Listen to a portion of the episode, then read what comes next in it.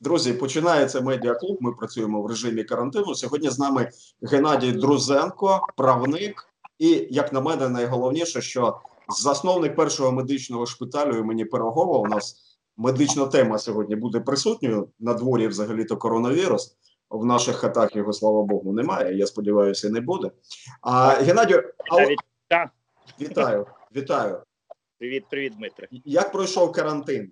Після ти повернувся із Сполучених Штатів і пішов на самоізоляцію. Так, 3 тижні. Ну, я дуже хвилювався, що мене заразять на перших метрах української землі, оскільки, проїхавши 800 миль по Америці, потім сідавши на літак в одному з найбільших аеропортів світу Джона Кеннеді в Нью-Йорку, це було набагато більше особистого простору і більше умов безпеки, ніж в старому терміналі Еф Борисполя, де зробили все, аби якнайбільше людей заразилось з тих, хто прилетів не хворий.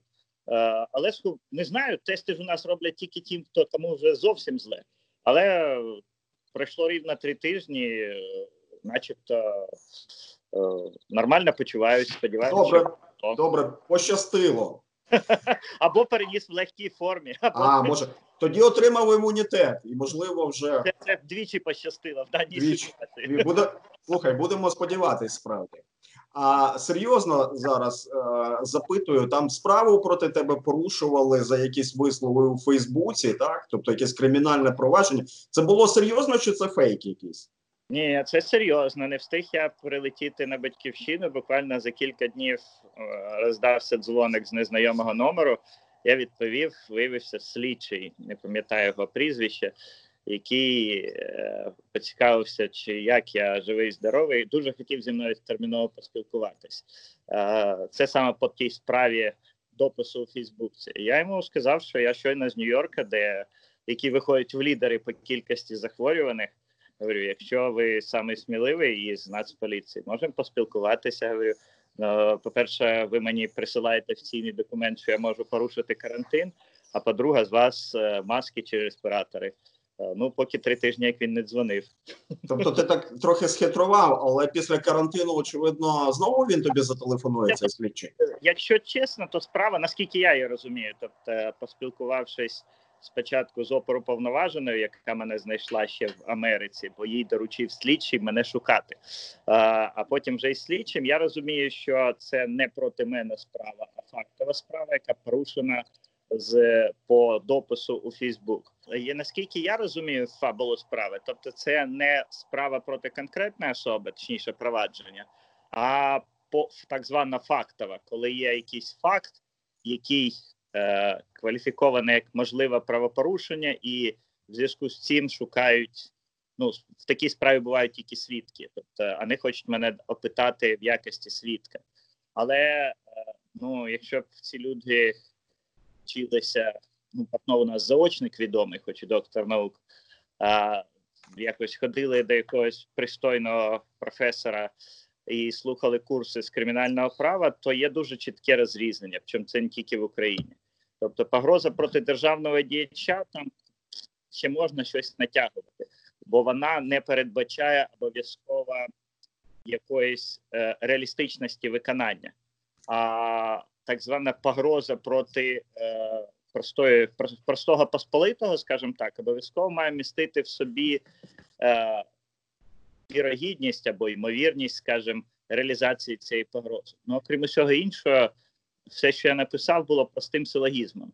Тобто, якщо б були бандерівці, то, відповідно, Портнов би, напевно, досі б сидів в еміграції. Оскільки і навів приклади, що ранні Бандера до, принаймні, 30-х років, вони сповідували тероризм, це можна про політичний прочитати в будь-якому підручнику, і це те, що вчать на першому курсі, зокрема, юрфака, елементарна логіка. Так само ми можемо сказати, що, напевно, якщо б в Америці панували расисти, то чорні б не мали прав. Або якщо б в Німеччині досі лишився режим нацистів, то євреїв би вбивали.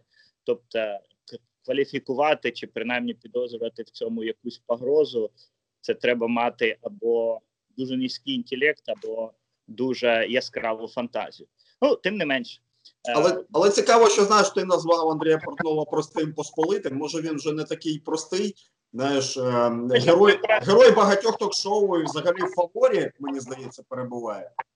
Ну, ж таки, кримінальне законодавство, на відміну від Конституції, відрізняється максимальною чіткістю. Тобто там перелічений в Кримінальному кодексі посади, які можуть, якби, щодо яких погроза вважається погрозою проти державного діяча. При всій впливовості чи невпливовості Портнова, такий завсідник ток-шоу точно там не перерахований. Ну, тому чекаємо на розмову зі слідчим. Перше питання, яке я йому хочу задати, хто йому видав диплом. Ну, а потім поспілкуємось. Я одразу написав і повторюю, що є величезна відмінність між, скажімо, моїм колом однодумців і Портнова. Коли йому страшно, він тікає в Росію. Коли нам страшно, а це нормальна реакція. Ти повернувся із Америки, так? А скажи... Слухай, а скажи чесно, а ти міг там пересидіти, залишитись? Звичайно, в мене якби, ну, штамп у мене стояв до якогось там липня при в'їзді. Тобто, відповідно, я міг абсолютно законно сидіти там будь-де в Америці аж до кінця літа, а більше я там повернувся, у мене до кінця квітня було помешкання оплачене. І якби мене рідний університет навіть питав, чи ти точно хочеш летіти додому, оскільки вони знали про цю ситуацію. Тобто, ну, просто нормальний чоловік, якщо йому втіхаря кидають, то він навіть рукавичку не міг кинути, бо це страна розтрубіла. Ну, її треба підняти, просто біда, знаєте, коли викликають на дуель, то, як правило, стріляються, а тут просто, як заєць, петляють десь там по Україні. У мене є до тебе прохання, ми зараз подивимось невеличкий такий фрагментик, відео, так? Це з одного із фрагмент з ефіру телеканалу ЗІК, і там от люди теж спілкуються і говорять про те, що в країні треба зробити. Давай подивимось, а далі ти можеш або як правник, або як людина навіть якось на це відреагувати. Дивимось. Я вважаю, що перед тим, як давати правову оцінку, необхідно на месяц-два, максимум три, ввести в стране военное положение и по законам военного времени в центральной площади, там, где пролилась первая кровь, повесить Порошенко, Турчинова, этого чуда из руководства «Свободы», потому Тернебока, да? А Поробія повесить вверх ногами на доме профсоюза в Одессе, там, где он пролил кровь, сжег ничем не повинных. После того, как страна отплачет за ними, и их там закопают в сырую землю, можно будет заниматься правовым. Ну, ось ми бачимо, як сміливо Михайло Добкін. А там всі сміливі. Там Надія Савченко також сказала, що я не боюся таких слів в прямому ефірі. Там сміливі люди, одним словом. Але знаєш, я от про що собі подумав? Перспективка для країни. Та? До прикладу, ти, Геннадій Друзенко, можна з дружиною, виходиш на Хрещатик, купуєш їй морозиво, а там шибениці, знаєш, і мертві з косами стоять, а там двома рядами шибениці, і на них висять політичні опоненти Михайла Добкіна. Як тобі історична перспективка? Думаю, що це насправді, чому Добкін і же з ним, тобто Портнов, вони такі сміливі в ефірах, бо вони ж навіть не готові здійснювати свої еретичні мрії. Тобто їм треба якісь виконавці, вони вміють робити це тільки через захоплення там, очевидно чи підпільна державної влади і намагання її використати в своїх особистих цілях. Тому, до речі, хороший приклад. Добкіна цікаво, подзвонив слідчий чи ні, чи його цікавлять тільки силогізми американських науковців чи там українських науковців в Америці. Мені теж цікаво. Мені теж цікаво, знаєш, от, з точки зору підходів, так? Якщо це відмінність між Порошенком, ну, ти знаєш, що це точно не мій герой, але відмінність між Порошенком і Портновим формально юридично, що Порошенко є державним діячем і як п'ятий президент України, як чинний народний депутат. І от щодо нього ці еретичні фантазії Добкіна можуть дійсно розглядатися як заклик до вбивства державного діяча. Там же там не тільки Порошенка був названий. До речі, це та сама справа, яку шиють Фідіні і Звіробій. Отже, мали б бути якийсь, ну, більш-менш хоча б рівний підхід до всіх. Ба більше, згадаємо самого Портнова, буквально на днях Служба безпеки України закрила проти нього провадження щодо погроз прокурору Олександру Башку, якому він писав особисто, тобто це не дописи в Фейсбуці, особисто там в месенджері якомусь, що, ну, реальні погрози. Прокурор – це державний діяч, це людина, яка незалежно там від прізвища, а особливо охороняється законом, це частина правоохоронної системи. І тому чим більше буде от такого відвертого беззаконня, тим швидше може трапитись вибух. А коли трапляється вибух, вже всі ці кримінальні кодекси мало кого цікавлять. Навіть Майдан, який був порівняно мирним повстанням, да, ну, все ж таки є. Якщо по світовим міркам, порівняно мирним, там померло з обох боків менше 200 людей було вбито, то ми пам'ятаємо, що тоді якби відчуття справедливості і своєї внутрішньої правоти було в 100 разів, ну, тобто абсолютно переважувала формальні закони, ну, і, зокрема, закони 16 січня, так звані драконівські. І от хотілося б цим сміливцям ток-шоу нагадати, що вони намагаються затушити народний гнів якимось бензином чи іншою горючою сумішю. А якщо вибухне, то пожежа не визнає кордонів. Це ми бачимо зараз по ситуації навколо столиці.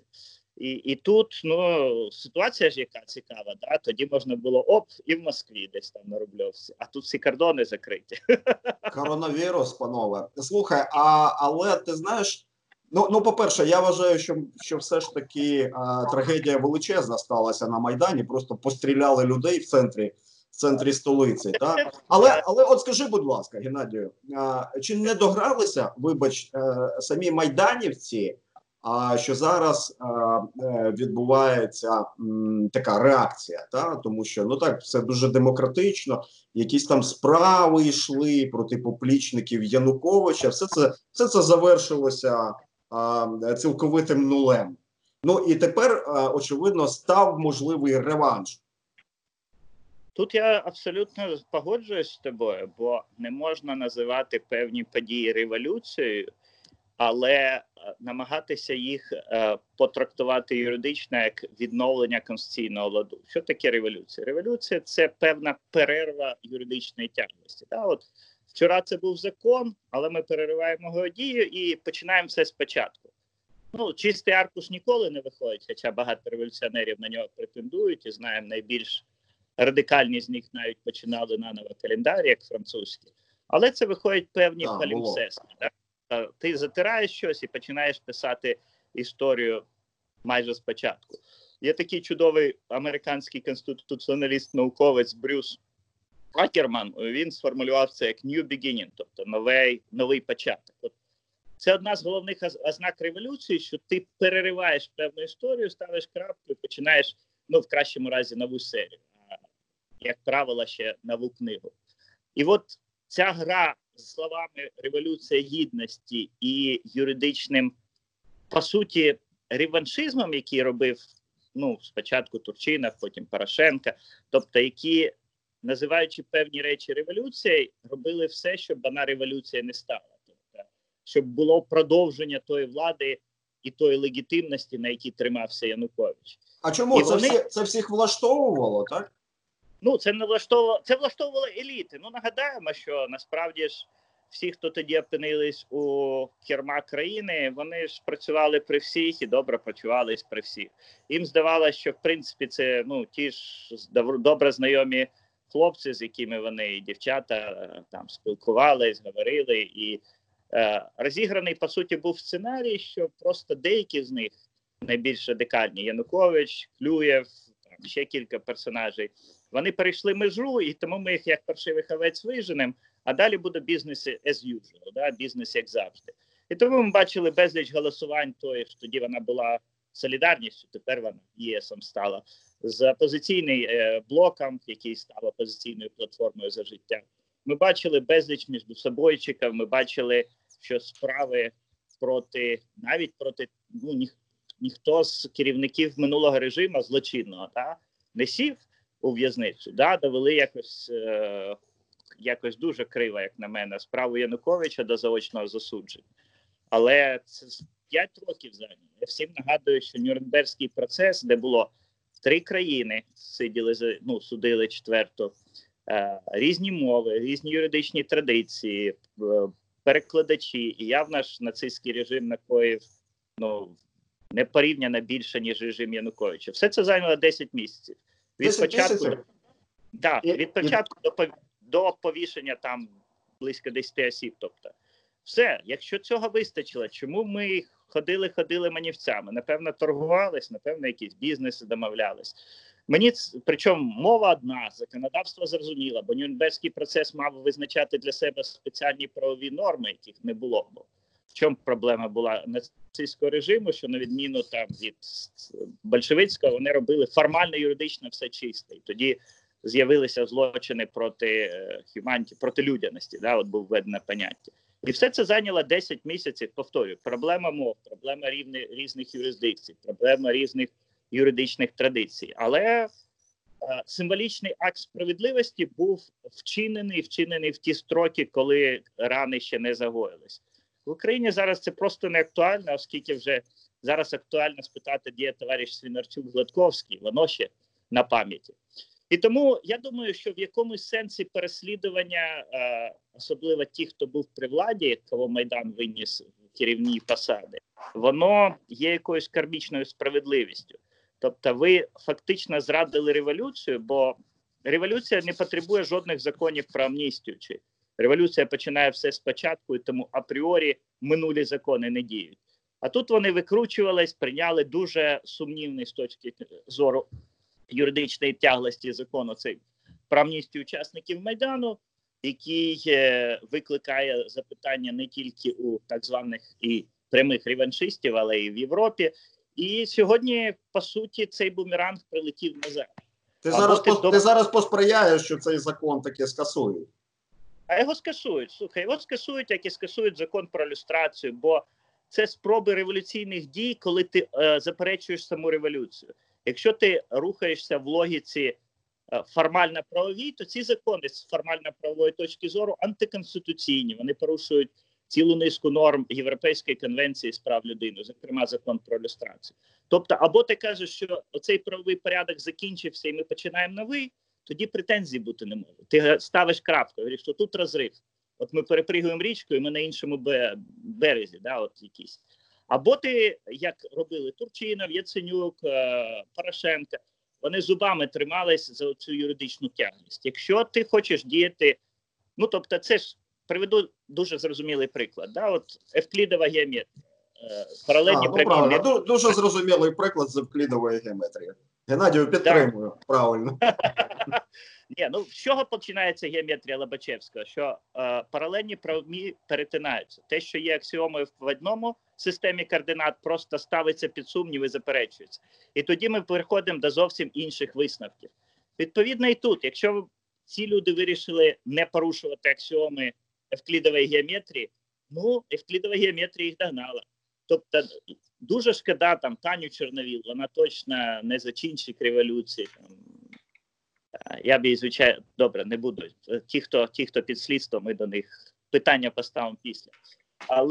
Але, на жаль, в якомусь сенсі це справедливо, бо це кармічна буквально віддача за те, що вони вбили, абортували революцію. Тобто країна була вагітна революція. Пам'ятаєш, навіть вивіски висіли, що достала старе. Тобто цей пафос нового висів на Майдані. І бачиш, так, і потім же це реалізував Зеленський, підхопив хвилю, набридло старе, правильно? Тобто весь прихід Зеленського до влади – це запит на зраджену революцію, тобто на радикальні зміни. Тільки в цей раз вони були мирним шляхом.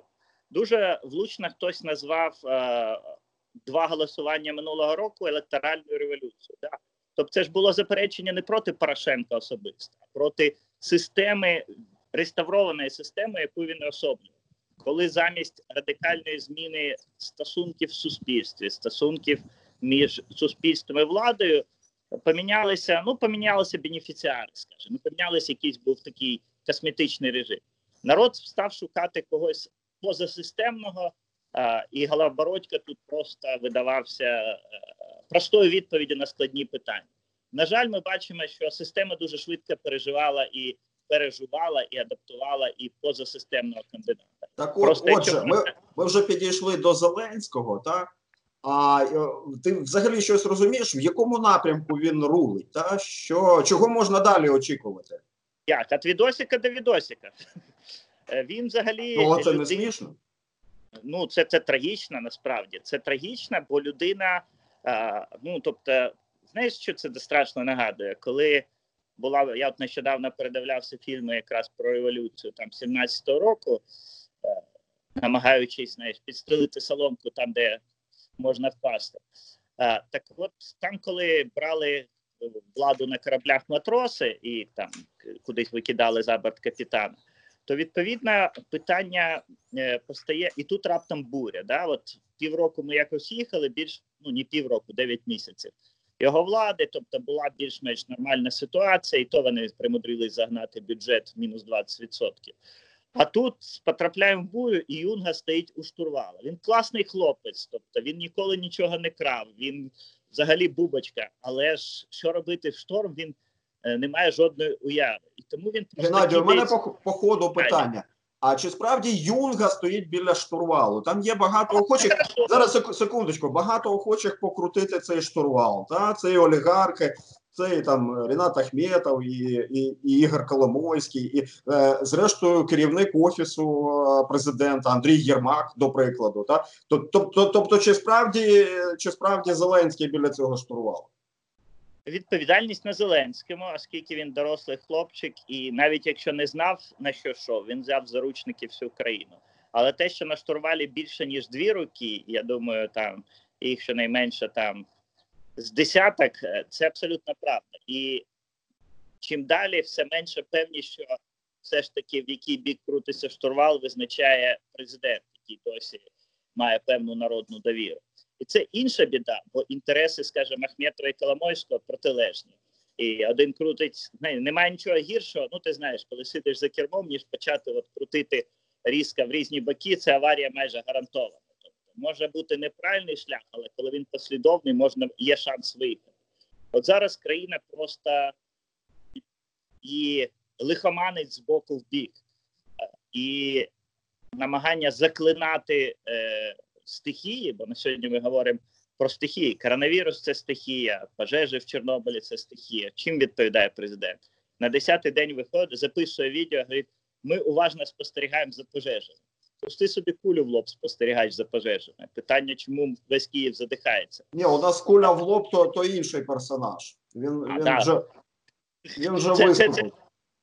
Це да, прем'єр-міністра привілей.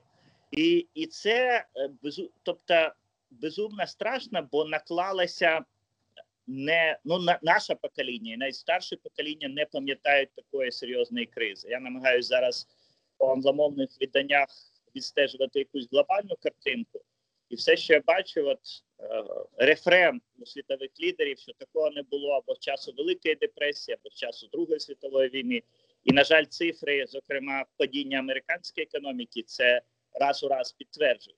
І тому в цю глобальну кризу, коли нема кому, Порошенко і Яценюк мали чудову зовнішню ситуацію. Тобто вони мали Захід як стратегічного партнера, який поставив на Україну і підтримував цей режим, цю владу всіма силами. Він був стабільний. Зараз, особливо Сполучені Штати, точно підняли гасла «Кожен сам за себе» і «Спасайся хто як може». Це така новітня політика ізоляціонізму, так? Так, це Трамп, він на цій політиці прийшов, Америка Ферст, це гасло вперше було в 30-ті роки, по суті, американських нацистів, які страшно любили Гітлера, яких тільки геній Рузвельта, який витащив країну з Великої депресії, фактично залишив на політичному маргінесі. Нам потрібно вигравати на асиметричних ідеях, тобто не копіювати Росію, просто ставити замість слова «Росія-Україна», замість русского язика українську мову, замість там триколора український прапор, а вигравати асиметричними сутностями. Я думаю, що свобода, людяність і певна солідарність, тобто яку продемонструвала в українцях і Революція Гідності, і 6 років війни, це мають бути наші гасла. Тобто солідарність, бо дуже різні люди зібрались докупи і зупинили Путіна на Сході. Да? Геннадію, я просто боюся зараз повторити, щоб ми не вийшли на нове коло, але солідарність, людяність і свобода призвели до реваншу зараз в країні, якщо називати речі своїми іменами. До реваншу призвезли жадібність і фарисейство, бо насправді ніхто ж не закликає там увішати Хрещатик реваншистам. Просто люди, які зрадили Україну, мали б сидіти, бути або в екзилі в кращому разі, або сидіти у в'язниці. Ми ж бачимо, що дуже яскравий приклад з цим генералом Шайтановим. Да? Людина, яка була відсунута, яка відверто здавала з перших днів війни відповідальна за антитерористичну операцію на Майдані, просто її Порошенко особисто повернув в систему. А після чудової супероперації по затриманню Корбана, хто бачив Корбана вживу, це розуміє весь сюр, 1,50 м Корбана і гелікоптери в повітрі, весь спецназ Альфи в Дніпрі. І таким чином лояльність стала традиційно важливіша за патріотизм, за жертовність, за професійність. І ми пожинаємо... До речі, не лише цю людину зберегли в спецслужбах, а навіть і підвищили, він став генерал-майором, і якоюсь медалькою нагородили. Знову ж таки, все це підписує особисто президент. А суддя Вовк, який зараз всіх саджає, знову ж таки, людина, за якою плакала в'язниця, і були всі подання, і він навіть на рік був, я не пам'ятаю точно, як це називалося, але відсторонний від посади. Але був повернутий, бо такі флюгери, як Вовки, Шайтанове, вони завжди готові робити будь-яке беззаконня чинити на догоду своєму начальству. Тобто, якщо б у нас відбулася справжня революція стосунків, то до влади прийшли принципові люди, да, які б служили народу, як дається присяга, закону, а не конкретним можновладцям. На жаль, система була реанімована та, яка служить конкретним особистостям. Змінилися особистості, відповідно, флюгер повернувся в бік нових особистостей у владних кабінетах. Тобто, знову ж таки, урок Порошенка, він дуже яскравий. Він був певен, що виграє вибори і підлаштував систему під ручне управління, яке у нього виходило, до речі, дуже добре. Але Господь над ним посміявся, і він розгромно програв вибори. І всі ті інструменти, на яких він збирався грати, зараз фактично налаштовані проти нього. Хоча по останнім голосуванням в парламенті, схоже, що такі тут вже домовились, і він може спати спокійніше. Хто з ким домовився? Зеленський або його найближче оточення з Порошенком. Коли... А в обмін на що? В обмін, особливо, знаючи Петра Олексійовича до президентства, під час президентства і після президентства, то насамперед, звичайно, стояли на кону кримінальні справи. І ми про них вже... після того правильного голосування ЄС по землі ні від кого не чули, навіть від суперпрокурора Венедіктової. Слухай, ти повернувся із Сполучених Штатів, отже у тебе є ідеї, та? Як змінити історію власної країни, щоб у нас тут було нормально жити, давай просто скажемо. Звичайно, я, чесно кажучи, улітав, я думав, що Україна входить в етап там втраченого часу, такого межі часу на 4 роки, але глобальні події прискорили час, і тут стало цікавіше, ніж там. Я думаю, що влада дуже певно йде до якогось колапсу, причому колапс буде утворить владний вакуум. І є питання, знову ж таки, який ми зробимо вибір. Коли утворюється владний вакуум, ми всі маємо досвід, що це таке. Пам'ятаєш, кінець лютого 2014 року, міліції на вулицях не видно, якби кожен сам собі хазяїн. Тобто можна вийти на трибуну, Кожен за себе, але водночас і ні. Я от сьогодні буквально згадував в зв'язку із пожежами, які підпалили Україну, так, що тоді ми також боролися з підпалами автомобілів, так? І люди організували структури, які патрулювали райони в містах. Абсолютно вірно. Тобто була фантастична самоорганізація суспільства, але був владний вакуум, так? Але люди самі захищали себе від мародерів, від криміналу, від тих, хто заважає жити. І тут, очевидно, ми йдемо до такого ж потрясіння, тільки набагато глибше, оскільки весь світ лихоманить. Геннадію, світ лихоманить, а як виходити із цієї турбулентності, ми будемо говорити в другій частині. Нагадаю, що сьогодні з нами Геннадій Друзенко, ви дивитесь медіаклуб на карантині.